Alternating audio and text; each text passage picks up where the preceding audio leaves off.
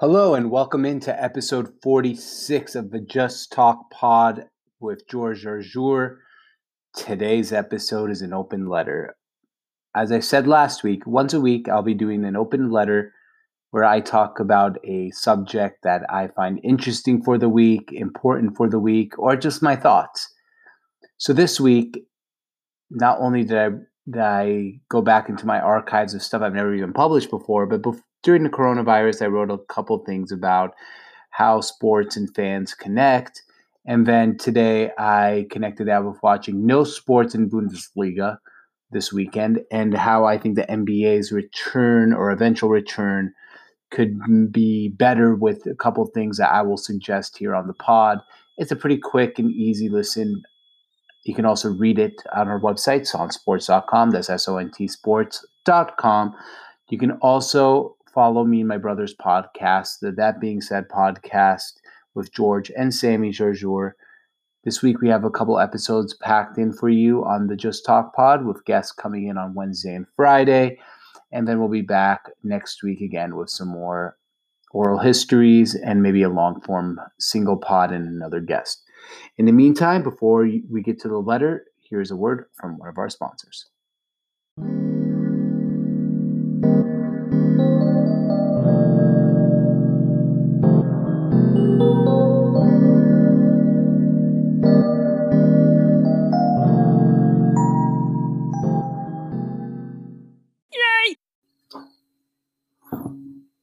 All right, welcome into the Just Talk Pod.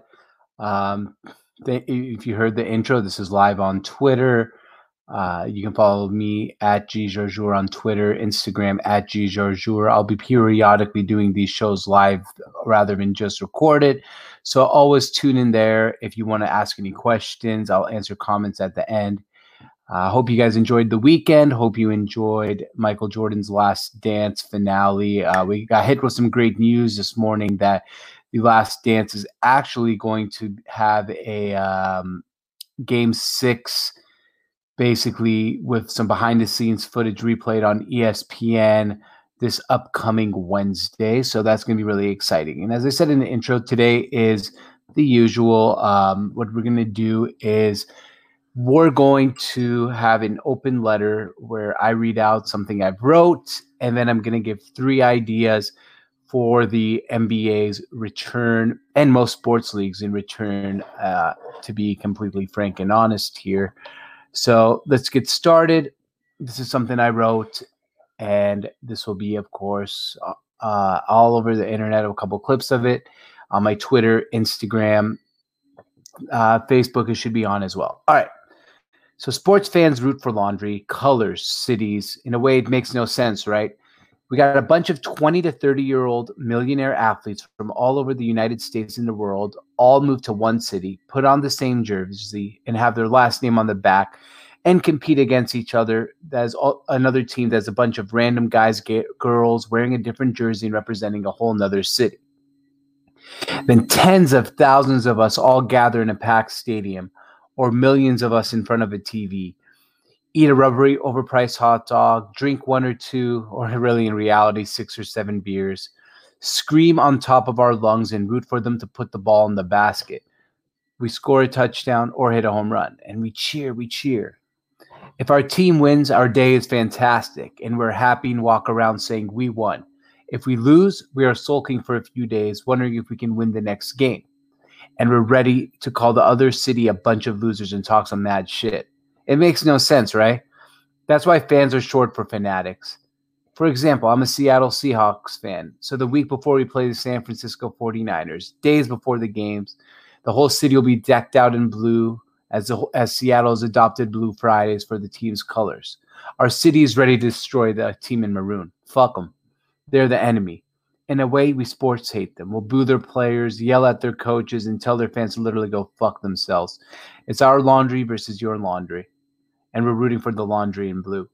If you told someone who never watched sports this or isn't a sports fan, it basically sounds like a bunch of nonsense. With all that being said, that's the reason sports is so powerful. It unites our cities during international tournaments like the World Cup or Olympics. It can unite nations together, either, even during times of war. So when this all stopped on March 12, 2020, and sports was basically officially paused, the world was on an economic and health brink of disaster. This was a sign that things were about to get serious. We may not have realized it at the moment, and many of us thought this might be a slight overcautious moment during a time of uncertainty. But here we are, back then at the brink of our country closing, our international borders closing, and what unites us in the midst of tragedy was put on hiatus, leaving sports fans everywhere panicking. So let's fast forward to this past weekend. Robert Lewandowski scores a goal. Erling Haaland scores a goal in the Bundesliga. And the crowd remains silent. On Saturday, the Bundesliga returned to action. And for those who don't know what the Bundesliga is, that's a German soccer league. And in and the usual sounds of fans cheering, chanting, and having full-on excitement after a goal was gone. There's radioactive silence. We just heard deafening silence over and over. The game felt more like a golf or a tennis match than an actual soccer match. It was eerie. But here's the thing, really, guys it's better than no sports at all. It's definitely better than no sports at all.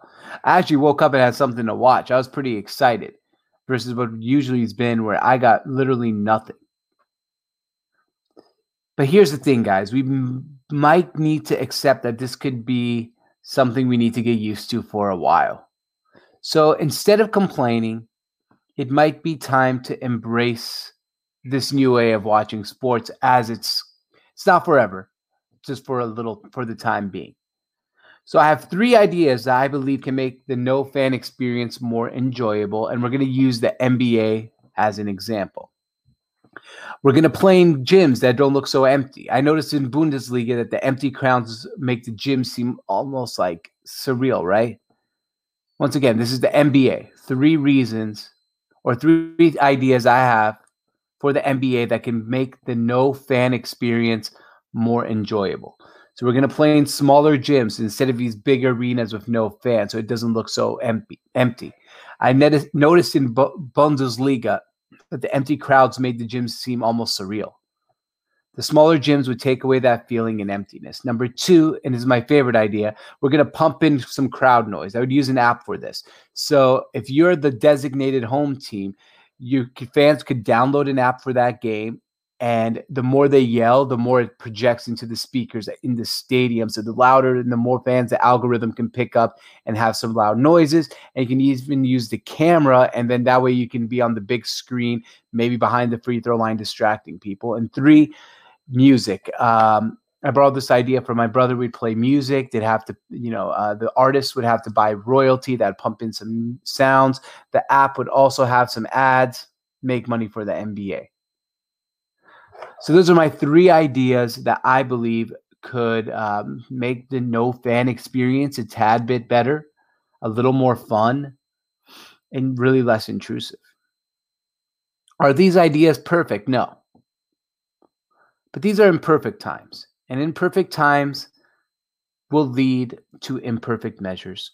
It seems like it might be just a little bit of time before things are completely back to normal. So let's embrace this and try to enjoy any sports that we can get.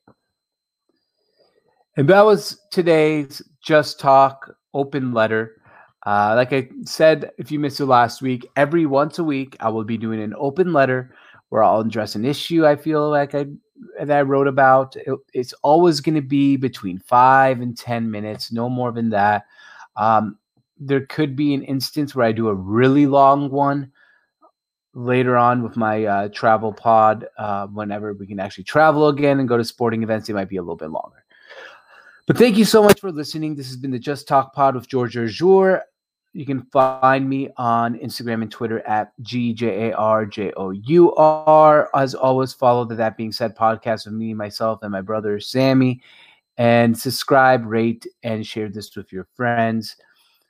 We'll see you on Wednesday. We got guest books for Wednesday and Friday. So stay tuned for that. This has been the Just Talk Pod with George Jarjour. Thank you for listening. And as always, this has been brought to you by the Sports on Tap Network. That's S O N T sports.com.